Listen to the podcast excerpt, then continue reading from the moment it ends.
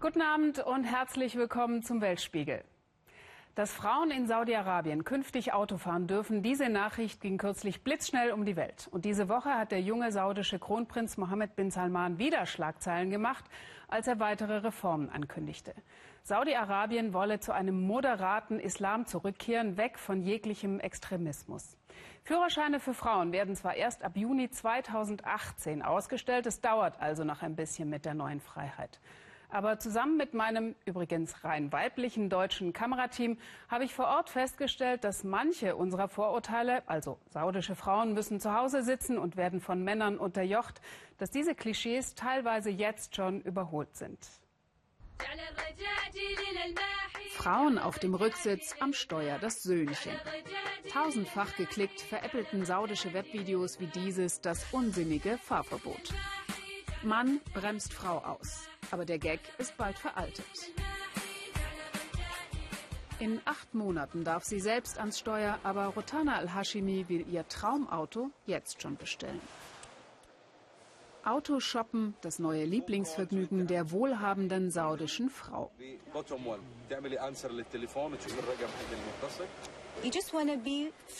Ich kann mich dann endlich bewegen, ohne dass ich ständig auf jemanden warten muss, der mich chauffiert.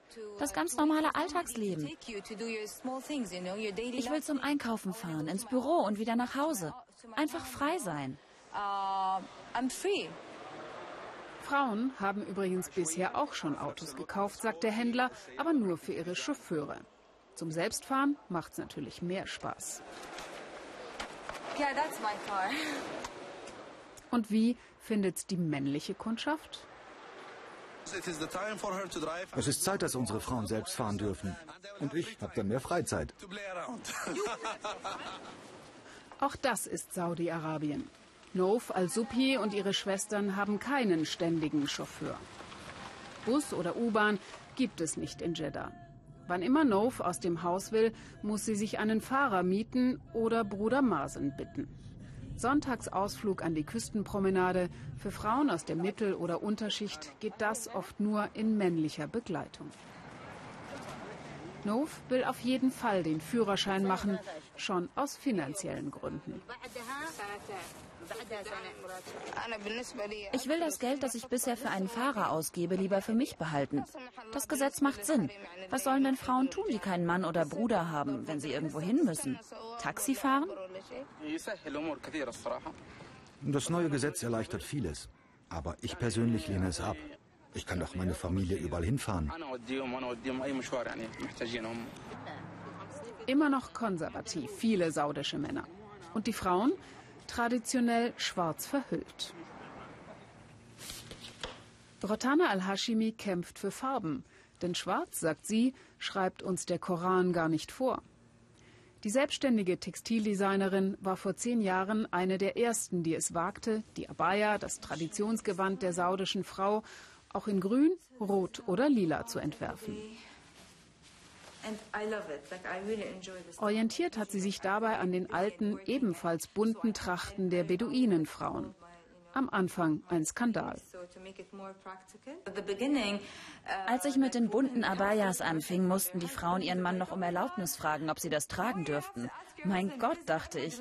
Aber die Leute waren echt schockiert. Wow, eine grüne Abaya, rot oder pink. Das war man einfach nicht gewöhnt. Rotana hat auch ein eigenes Label für edle Gebetsteppiche. Frauen als Unternehmerinnen, in ihren Kreisen gibt es das schon seit einigen Jahren. Aber jetzt träumt auch Nov al-Supi davon. Momentan ist sie arbeitslos und macht eine Umschulung zur Schmuckherstellerin, angeleitet von einer britischen Goldschmiedin. Der britische Kronprinz Charles betreibt gemeinsam mit einer saudischen Stiftung ein Projekt. Frauen sollen neue Bereiche des Arbeitsmarkts erschlossen werden. Deshalb lernt Nov, was bislang nur saudischen Männern vorbehalten war, ein Handwerk.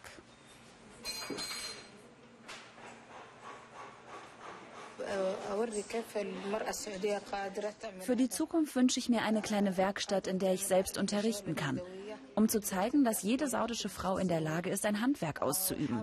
Und ich würde gern meinen eigenen Schmuck herstellen.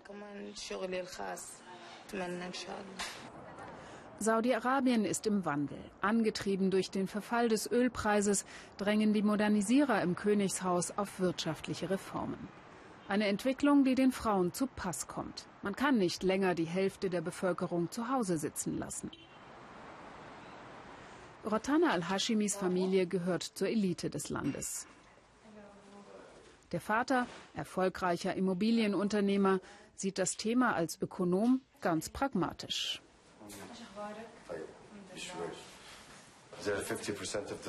50 Prozent der Bevölkerung sind Frauen. Sie müssen eine Rolle in der Gesellschaft spielen. Seine Kinder sind in vielem westlich sozialisiert. Rotanas Schwester ist dreifache Mutter, aber auch berufstätig. Und ihr Bruder wünscht sich einfach eine moderne Gesellschaft. Ich denke, Frauen sollten auch in höheren Posten im Business vertreten sein. Das bringt uns voran. Der Wettbewerb wird dann zwar härter für uns Männer, aber das steigert die Produktivität. Ist ja anderswo auf der Welt auch so. 120 Euro im Monat kostet Nov der Mietchauffeur, der sie täglich zum Goldschmiedekurs hin und zurück bringt. Unter der Woche hat der Bruder keine Zeit zum Fahren. Es ist Geld, das die Familie mühsam zusammenkratzt aus den 400 Euro Rente der Mutter und den Einkommen der Geschwister. Ihr seht ja, dass wir aus einfachen Verhältnissen kommen, sagen sie. Aber auch für uns bewegt sich was. Wir Frauen haben jetzt mehr Freiheit. Wenn wir unser eigenes Geld verdienen, müssen wir nicht immer den Mann bitten, dass er uns was gibt. Wir hatten doch keinerlei Ansehen in der Welt. Niemand wusste etwas über uns saudische Frauen. Jetzt beweisen wir, dass wir alles schaffen können. Aufbruchsstimmung in Saudi-Arabien. Die Frauen jedenfalls wollen durchstarten. Aus Spanien gibt es heute mal was anderes zu sehen als den Katalonien-Konflikt, auch wenn der gerade wieder in die nächste Runde geht. Wirtschaftlich zu kämpfen haben seit der großen Krise vor ein paar Jahren ja nicht nur die Katalanen, sondern Menschen im ganzen Land. Dabei sind viele Spanier unverschuldet in die Arbeitslosigkeit gerutscht oder gar auf der Straße gelandet. In Madrid will da ein ungewöhnliches Projekt Hilfe leisten. Ein Restaurant namens Robin Hood. Esther Saub und Christian Kropper berichten. Das hier ist kein Zigarettenautomat, sondern eine Solidaritätsmaschine, erklärt der Kellner. Wenn du hier Geld reinwirfst, dann spendierst du jemandem eine Dusche, Brot oder Kaffee. Robin Hood nennt sich dieses ungewöhnliche Restaurant, in dem die Reichen für die Armen mitbezahlen.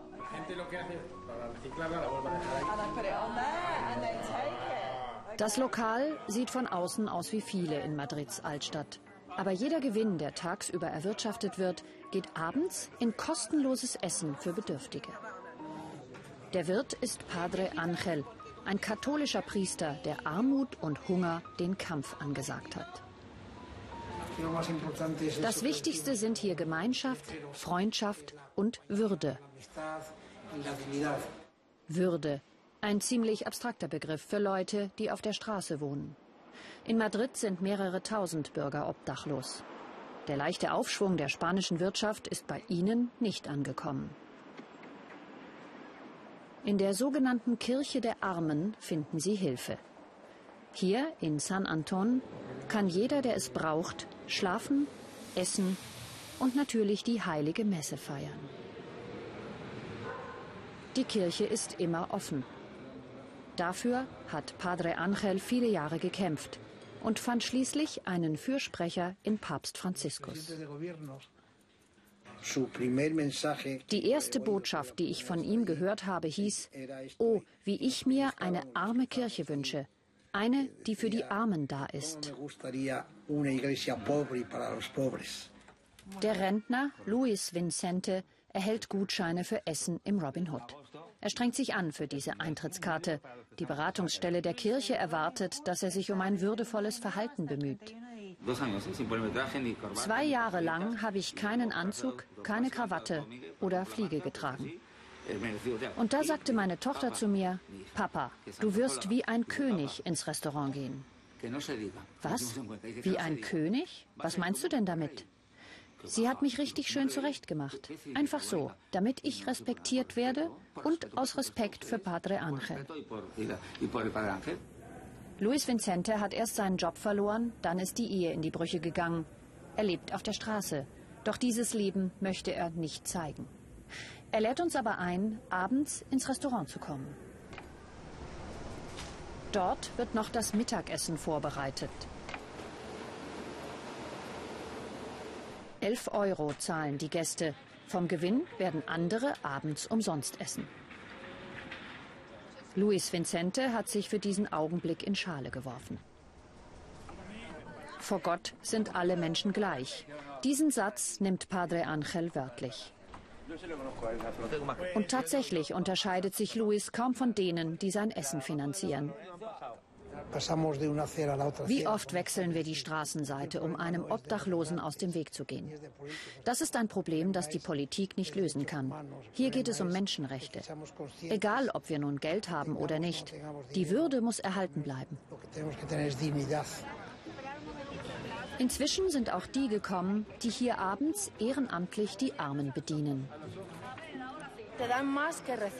Sie geben dir mehr, als sie bekommen. So sehe ich das. Ich gehe viel zufriedener nach Hause. Und sie sind so dankbar. Ich meine, heute stehen wir hier oben, aber wir können auch jederzeit straucheln. Vielleicht sind wir morgen schon einer von ihnen. Um kurz vor acht wird innen eingedeckt. Dann kommen die Gäste. Jede Essenskarte wird abgezeichnet. Jüngere hier sollen zeigen, dass sie in den Beruf zurück wollen. Es geht auch um Resozialisierung.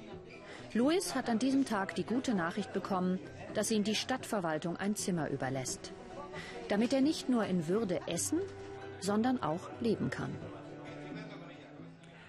Buchhändler, friedlicher Beruf, oder? In Europa völlig harmlos. In Hongkong, der ehemaligen britischen Kronkolonie, allerdings leben Buchhändler gefährlich. Gefährlich, weil das, was sie verkaufen, der chinesischen Staatsführung ein Dorn im Auge ist. Und das wird wohl auch so bleiben. Erst anfangs der Woche hat der chinesische Staatspräsident Xi Jinping ja noch einmal seinen absoluten Machtanspruch demonstriert. Kritik und freies Denken unerwünscht. Obwohl Hongkong nur chinesische Sonderverwaltungszone ist mit relativ großer Autonomie, reicht der lange Arm Pekings locker bis hierher. Sascha Storfner. Früher klebte hier Werbung für Bücher, die in Hongkong ganz legal verkauft werden können, aber in China von der Partei verboten sind. Magazine über Politikerintrigen, Enthüllungen über Mao. Ein schmales Treppenhaus führt hoch zum Buchladen, in dem die von Peking verbotenen Bücher verkauft wurden. Für den Buchhändler Lam Wing-Ki war hier sein zweites Zuhause. Seit zwei Jahren ist der Laden verrammelt. Ich kann nicht rein. Der Laden gehört jetzt der Kommunistischen Partei Chinas. Sie haben das Schloss ausgewechselt. Lam Wing-Kis Geschichte beginnt vor zwei Jahren. Damals waren wir schon einmal hier, vor dem Buchladen der verbotenen Bücher. Überall Plakate, vermisst, fünf Buchhändler, in der Mitte Buchhändler Lahm, alle auf mysteriöse Weise verschwunden. Die Hongkonger fühlten sich ins Herz getroffen. Sie appellierten an Peking, gebt uns unsere Buchhändler zurück. Die waren gekidnappt worden, weil sie Bücher, die der Partei nicht gefielen, verlegt und verschickt hatten. Die Hongkonger sahen ihre Insel der Meinungsfreiheit bedroht. Es gingen damals so viele Leute für einen kleinen Buchladen auf die Straße. Sie kämpften für uns, aber auch für sich selbst, weil sie nicht wollten, dass ihnen Ähnliches passiert. Was ihm passierte, davon hat er heute noch Albträume.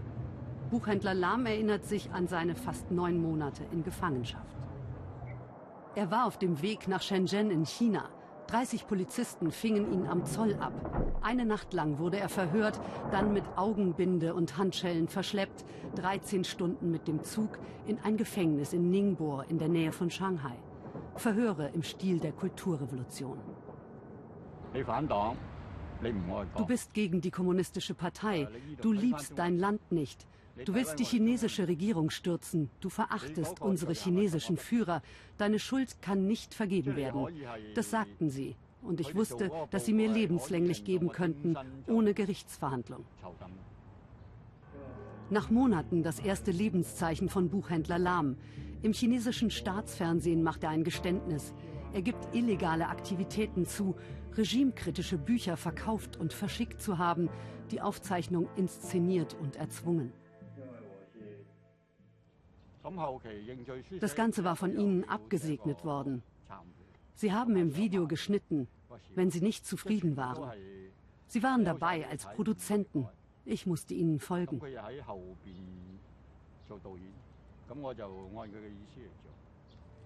Im Sommer 2016 taucht er aus dem Nichts auf. Die chinesische Polizei hatte ihn für einen Tag nach Hongkong geschickt, damit er eine Festplatte mit allen Kundendaten hole. Er war schon auf dem Weg zurück nach China, da beschließt er, sich nicht benutzen zu lassen, nimmt allen Mut zusammen und dreht um. Er tritt vor die Presse, macht öffentlich, was ihm passiert war, sein einziger Schutz. Er tat es auch für Hongkong, sagt er. Angst davor, dass die Schergen wiederkommen, hat er immer noch bis heute.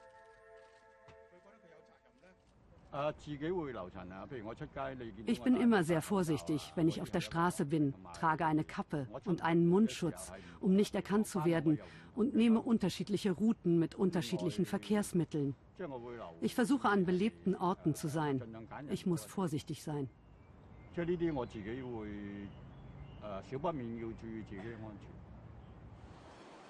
Die Stimmung in Hongkong hat sich merkwürdig verkrampft. Die Menschen in der pulsierenden Stadt wirken seit der Sache mit den Buchhändlern depressiver. Verbotene Bücher findet man selten, zum Beispiel bei Paul Tang. Aber das Geschäft läuft nicht mehr gut.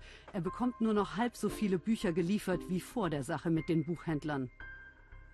Sogar Paul, ein positiv denkender Mensch, hat sich eine Überwachungskamera eingebaut.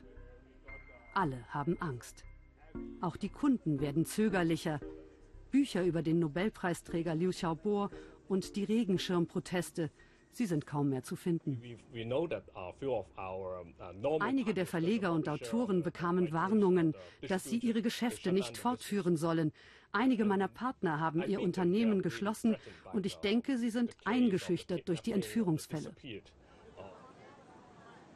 Es trifft nicht nur die Buchhändler. Der lange Arm Pekings ist in Hongkong immer mehr zu spüren. Jüngstes Beispiel Berufungsverfahren im Prozess um die Studentenführer der Regenschirmproteste. Haftstrafen von sechs bis acht Monaten wegen Anstiftung zur illegalen Versammlung. Sie waren im Herbst 2014 über einen Zaun zum Sitz des Regierungschefs geklettert. Das gilt als Auslöser der Regenschirmproteste, bei denen Studenten und Schüler das Zentrum von Hongkong lahmlegten. Friedlich demonstrierten sie für freie Wahlen und Demokratie. Die Regenschirmproteste waren ein großer Gesichtsverlust für Peking. Dass vor allem junge Leute aus Hongkong so unloyal und so unchinesisch sein würden, indem sie so eine massive Kampagne machten, sodass die ganze Welt es sehen konnte. Deshalb gehen sie jetzt gegen jeden vor, der nicht gehorcht.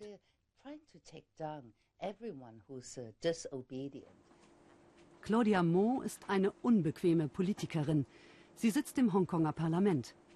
Seit dem Fall der verschwundenen Buchhändler sieht sie die Freiheit ihrer Stadt immer weiter beschnitten. Uh, In Peking meinen sie doch wirklich, sie könnten einen Dominoeffekt bewirken. Fällt einer um, fallen alle. Das ist die Idee dahinter. Aber da täuschen sie sich. Uh, die Jungen werden nur noch entschiedener kämpfen determination even more solidified to fight on. Sie wollen einfach weitermachen. Buchhändler Lam will einen Buchladen in Taiwan eröffnen, von dort aus Bücher nach China verschicken. Paul Tang will sie weiter in Hongkong verkaufen, wo sie nicht zensiert sind. Die jungen Hongkonger kamen diese Woche überraschend auf Kaution frei und geben sich weiterhin kämpferisch. Für Meinungsfreiheit und Demokratie in Hongkong. Unser nächster Beitrag wäre vermutlich Wasser auf die Mühlen von US-Präsident Donald Trump, der die Vereinten Nationen und ihre Arbeit ja gerne mal äußerst kritisch beurteilt. Nach 13 Jahren endete jetzt die einzige UN-Mission in der westlichen Hemisphäre in Haiti. Kurz nochmal zur Vergegenwärtigung. Haiti gehört zu den ärmsten Ländern der Welt. In dem Karibikstaat leben gut 10,5 Millionen Menschen. Ein Großteil von ihnen von weniger als zwei US-Dollar pro Tag. Die Hälfte sogar von weniger als nur einem US-Dollar am Tag. Jeder zweite Haitianer kann weder lesen noch schreiben. Und Haiti kämpft mit den Folgen verheerender Naturkatastrophen. 2010 kamen 300.000 Menschen bei einem Erdbeben ums Leben und im vergangenen Jahr starben 1000 Menschen durch Hurricane Matthew. Ebenso verheerend die politische Instabilität. 2004 versinkt Haiti in einem brutalen Bürgerkrieg. Um Ordnung und Sicherheit wiederherzustellen, rufen die Vereinten Nationen die Mission MINUSTA ins Leben, an der 7500 Soldaten und 1200 Polizisten beteiligt sind. 13 Jahre waren sie im Land. Nun im Oktober endete die Mission.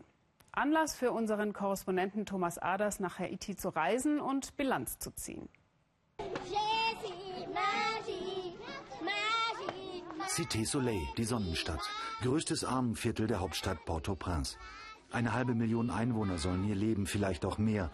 Wer soll das wissen in einem gescheiterten Staat, der von menschlichen und natürlichen Katastrophen heimgesucht wird, wie kaum ein anderer? Monique hat zwei Kinder von zwei Männern. Der Vater ihres ersten Kindes ist getürmt und hat beide im Stich gelassen, ohne einen Cent Unterstützung.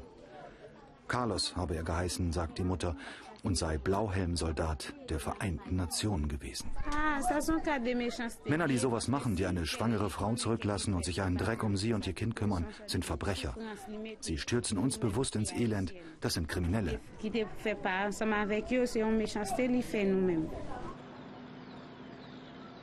Wir fahren dorthin, wo Moniques Erstgeborene aufwächst. Ihr jetziger Partner verdient nicht genug Geld, um den Kleinen mitzuversorgen. So brutal geht es zu in Haiti, wo Armut Alltag ist. Also hat Monique sich schweren Herzens entschlossen, den Kleinen von ihrem Bruder aufziehen zu lassen. Auf dem Lande. Vier Jahre alt ist Luis jetzt. Sein Teint eine Spur heller als der der Mutter. Kein Wunder, Carlos, der UN-Blauhelm, war Brasilianer. Hunderte von UN-Soldaten haben in Haiti Kinder wie Luis zurückgelassen. Ich bin so stolz auf meine Schwester. Für mich ist sie fast wie eine Tochter. Im Augenblick hat sie leider keine Möglichkeit, sich um Luis zu kümmern. Deshalb bin ich Gott so dankbar, dass er mir hilft, den beiden zu helfen. 13 Jahre waren die Blauhelme in Haiti, um die Ordnung wiederherzustellen. Jetzt sind sie abgezogen und haben viele zerstörte Familien zurückgelassen. Sexuelle Ausbeutung, sogar Vergewaltigungen. Die UN-Soldaten auf Haiti haben heute einen denkbar schlechten Ruf. Dabei brachten sie einst Hoffnung ins Land. 2004 gab es bürgerkriegsähnliche Auseinandersetzungen. Rund 7500 Soldaten und Polizisten der MINUSTA, der UN-Stabilisierungsmission, waren daraufhin stationiert worden. Jetzt ist die große Mission zu Ende. Sie wurde abgelöst von einer wesentlich kleineren. Lokale Sicherheitskräfte werden nun geschult, um Sicherheit zu garantieren. Hinter vorgehaltener Hand sagt uns ein Ausbilder, dass nicht einmal Geld für das Schießtraining vorhanden sei. Leibesübungen statt Training mit moderner Ausrüstung kein gutes Zeichen für die Zukunft Haitis. Fast täglich kommt es derzeit zu gewalttätigen Demonstrationen und Ausschreitungen. Von einer wirklichen Stabilisierung Haitis kann offensichtlich keine Rede sein, auch wenn die Leiterin der UN-Mission dies behauptet. Die Stabilität, die man heute in Haiti sieht, ist eine direkte Folge der Stabilisierungsarbeit, die von MINUSTA geleistet wurde. Mario Joseph sieht noch ein weiteres schwerwiegendes Problem. Der Anwalt vertritt nicht nur von UN-Soldaten missbrauchte Frauen, sondern auch die Leidtragenden der Cholera-Epidemie, für die die MINUSTA verantwortlich war. Der UN-Generalsekretär hat gesagt, wir stoppen die Cholera in Haiti. Und das ist jetzt schon wieder ein Jahr her. Nichts ist geschehen, rein gar nichts. Das ist das Problem und das ist so frustrierend. Nicht nur für die Opfer, sondern für das Land. Not only for the victim, but for the, for the country.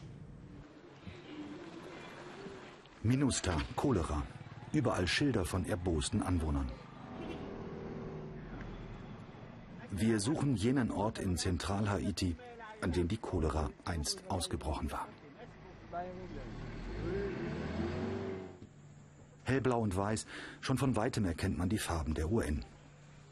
In diesem Lager, das hauptsächlich von UN-Soldaten aus Nepal bewohnt wurde, ist im Oktober 2010, neun Monate nach dem verheerenden Erdbeben, die Epidemie ausgebrochen.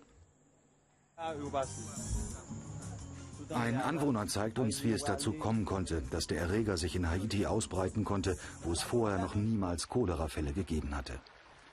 Er führt uns zu einem Platz direkt neben dem ehemaligen UN-Camp.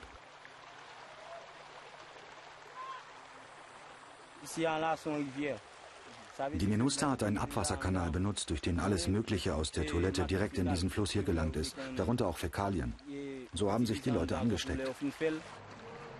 Ausgerechnet der Artibonit, der wichtigste Fluss Haitis, die Lebensquelle des Landes. Alle trinken bis heute das Wasser, kochen mit ihm, waschen ihre Kleidung, baden. 900.000 Infizierte, 10.000 Tote. Kaum jemand, der nicht einen engen Verwandten verloren hat. Die UN haben sich offiziell entschuldigt, weigern sich aber, Schmerzensgeld für die fatale Schlamperei zu zahlen.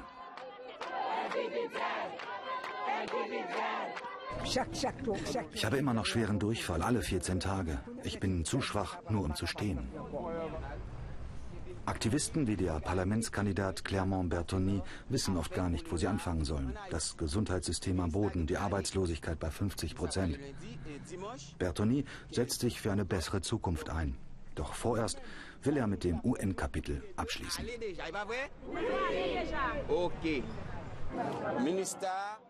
Die MINUSTA hat die Cholera nach Haiti gebracht und danach lange behauptet, sie sei nicht verantwortlich. Jetzt kämpfen die Opfer darum, dass die UN auch finanziell zu ihrer Verantwortung steht. Auch wenn die UN-Soldaten beim Erdbeben 2010 tatkräftig angepackt haben, ihre Bilanz nach 13 Jahren ist niederschmetternd. Vor allem für die Ärmsten der Armen in der Cité Soleil, der Sonnenstadt. Pünktlich zum Tag der Zeitumstellung kommt jetzt der Weltspiegel-Schnappschuss unseres China-Korrespondenten Mario Schmidt. Sie ärgern sich gerade, dass es ab jetzt wieder früher dunkel ist. Die Chinesen sagen, Licht wird völlig überschätzt. Finstere Gestalten bewegen sich auf Pekings Straßen. Man sieht sie überall, doch manchmal etwas spät. Und es sind viele. In Peking ist das Fahrradfahren wieder populär geworden. Aber warum fahren fast alle ohne Licht? Die ersten Antworten klingen einleuchtend. Ich sehe keine Notwendigkeit. Es ist doch hell genug. Wenn die Straßen schlecht sind, nehme ich ohnehin den Bus. Ich lasse mein Licht aus, sonst störe ich vielleicht die anderen. Die haben ja auch keins an. Furchtlos sogar als Geisterfahrer. Peking hat zwar viele Lichter, aber längst nicht überall. Auch das kein Problem. Wenn es zu dunkel ist, bedeutet das, da sind nicht viele Leute oder Autos. Deshalb ist das nicht besorgniserregend. Der Tag bringt die Dimensionen ans Licht. Allein in Peking stehen mehr als 700.000 Leihfahrräder quasi an jeder Ecke. Sie sind nicht an Stationen gebunden und können überall abgestellt werden. Mit einer App schnell entriegelt sind sie ein Renner. Das Volk radelt wieder vorbei am Dauerstau. Und natürlich ohne Lampen, bestückt nur mit Reflektoren. Sie sollen für uns Licht ins Dunkel bringen. Das Ehepaar Huang verkauft seit vielen Jahren Fahrräder und Lampen. Doch nur etwa jeder zehnte Kunde möchte eine. Dabei werden sie hier wärmstens empfohlen, wegen der Sicherheit. Die große Mehrheit unserer Kunden braucht das Fahrrad für den Weg zur Arbeit. Sie nutzen es nicht für lange Strecken. Sie halten Lampen daher in Peking nicht für notwendig, auch weil sie in der Regel nicht entlang abgelegener und dunkler Straßen fahren. So erkläre ich es mir. Weder Bußgeld noch Ermahnung drohen beim Fahren ohne Licht. Die kommunistische Partei gewährt ihren Bürgern größtmögliche Freiheiten auf zwei Rädern. Wir haben kein Gesetz gefunden, das Fahrradlampen vorschreibt. In China gelten Reflektoren als sicher genug. Zumindest auf dem Papier. Und Chinesen sind pragmatische Menschen. Warum in der Finsternis über etwas nachdenken, was doch bislang kaum jemand vermisst hat? Wenn es irgendwo brennt, kommt die Feuerwehr zum Löschen. Wie gut, dass wir uns im täglichen Leben auf solche Selbstverständlichkeiten verlassen können. In Russland sieht das ein wenig anders aus, zumindest in Sibirien. Seit Jahren brennen hier große Moorgebiete, ohne dass die örtlichen Behörden den nötigen Elan zum Löschen aufbringen. In Wladimir Putins großem Reich steht es offenbar nicht überall zum Besten mit der lokalen Verwaltung. Udo Lilischkis hat sich das angeschaut. Müde sehen Grigori Kuksin und seine Helfer aus nach dem sechsstündigen Nachtflug Moskau-Ulan-Ude. Einheimische Umweltschützer warten schon auf die Experten von Greenpeace. Bald beginnt der Winter in Sibirien und vorher wollen sie das Problem lösen, das schon von weitem sichtbar ist. Torfbrände. Der Rauch zieht seit elf Jahren durch Dörfer und Städte hier, verpestet die Atemluft von Zehntausenden. Die Experten von Greenpeace sind nicht zum ersten Mal hier, um der überforderten Bezirksregierung zu helfen. Mit der Drohne verschafft sich Grigori, der Leiter der Greenpeace-Gruppe, einen schnellen Überblick. Wo sind Brandherde, wo gibt es Wasser? Das Gebiet umfasst 300 Hektar. Sogar die Hauptstadt Ulan-Ude hat der Qualm vor Jahren erreicht. Leute aus dem Dorf helfen Grigori, das verzweigte Kanalsystem aus der Sowjetzeit zu verstehen. Nebenan löscht eine Handvoll Männer der Bezirksverwaltung. Das hilft nicht. Fünf Leute lösen hier kein Problem. Bis zu 1000 Liter Wasser für nur einen Quadratmeter sind nötig, hat Grigori erklärt. Der kleine Tankwagen der Bezirksverwaltung ist eine eher symbolische Geste. Warum sind die Behörden hier seit so vielen Jahren überfordert? Die Greenpeace-Aktivisten müssen sich als erstes beim stellvertretenden Bezirksleiter vorstellen. Der will demonstrieren, dass seine Leute alles im Griff haben. Jedes neue Feuer wurde sofort gelöscht. Doch der Sommer sei eben heiß gewesen.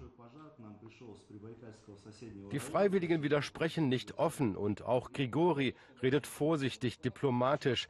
Es ist den Behörden auch so schon unangenehm genug, merken wir, vor der Kamera von Moskauer Umweltaktivisten über richtige Brandbekämpfung belehrt zu werden. Am nächsten Morgen beginnen die Freiwilligen mit den höher gelegenen Brandherden. Die können nur mit Hilfe von Wasserpumpen gelöscht werden.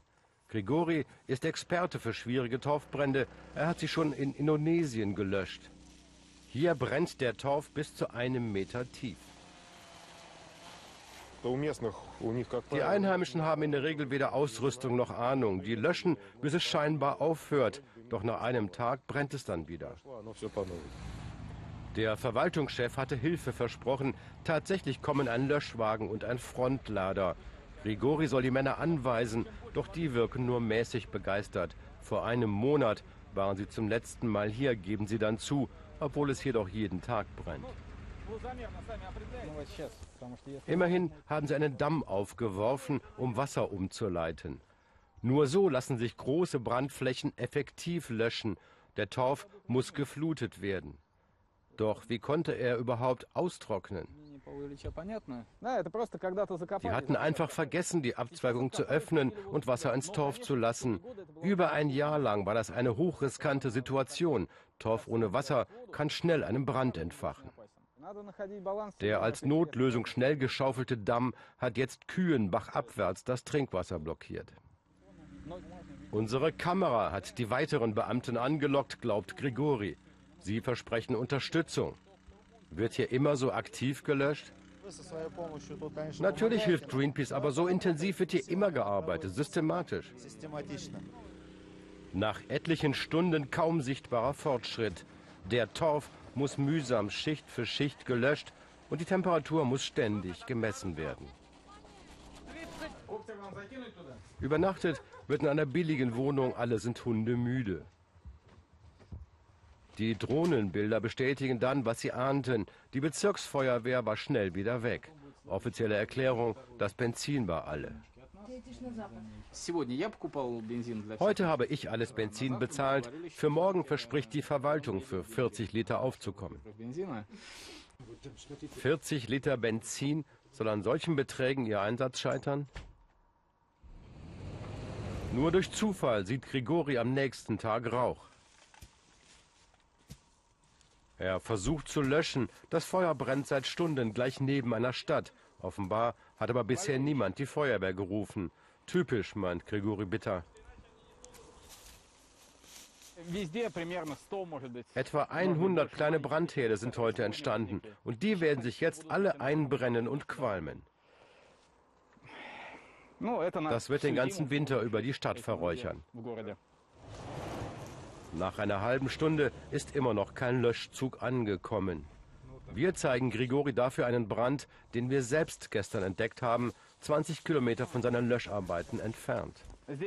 Vorsicht, es kann hier tief sein. Da kann man verbrennen. Bis zu 500 Grad können da sein.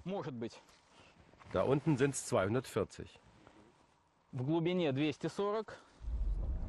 In der Sowjetunion löschte jeder Kolchos selbst auf seinem Gebiet, erklärt Grigori. Doch jetzt fühlt sich niemand mehr verantwortlich. Die betroffenen Einwohner wirken apathisch. Seit elf Jahren sitzen sie im Rauch und warten auf ihre Behörden. Doch die haben weder Geld noch Interesse an Teufelskreis.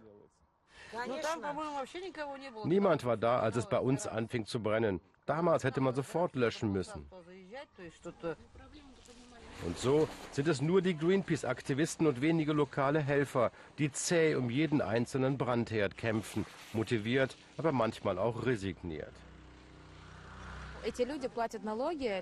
Die Einheimischen hier zahlen doch Steuern. Warum ist denn niemand von den Behörden hier, um mit uns zu löschen? Die Feuerwehr kam mit gerade mal zwei Leuten. Nach fünf Tagen haben sie gerade die Hälfte der geplanten Brandherde gelöscht. Etliche werden jetzt den Winter hindurch weiter schwelen. Das war der Weltspiegel für heute. Kritik und Kommentare wie immer gerne auf Facebook oder Twitter. Wir wünschen Ihnen noch einen möglichst schönen und sturmfreien Abend. Tschüss und auf Wiedersehen.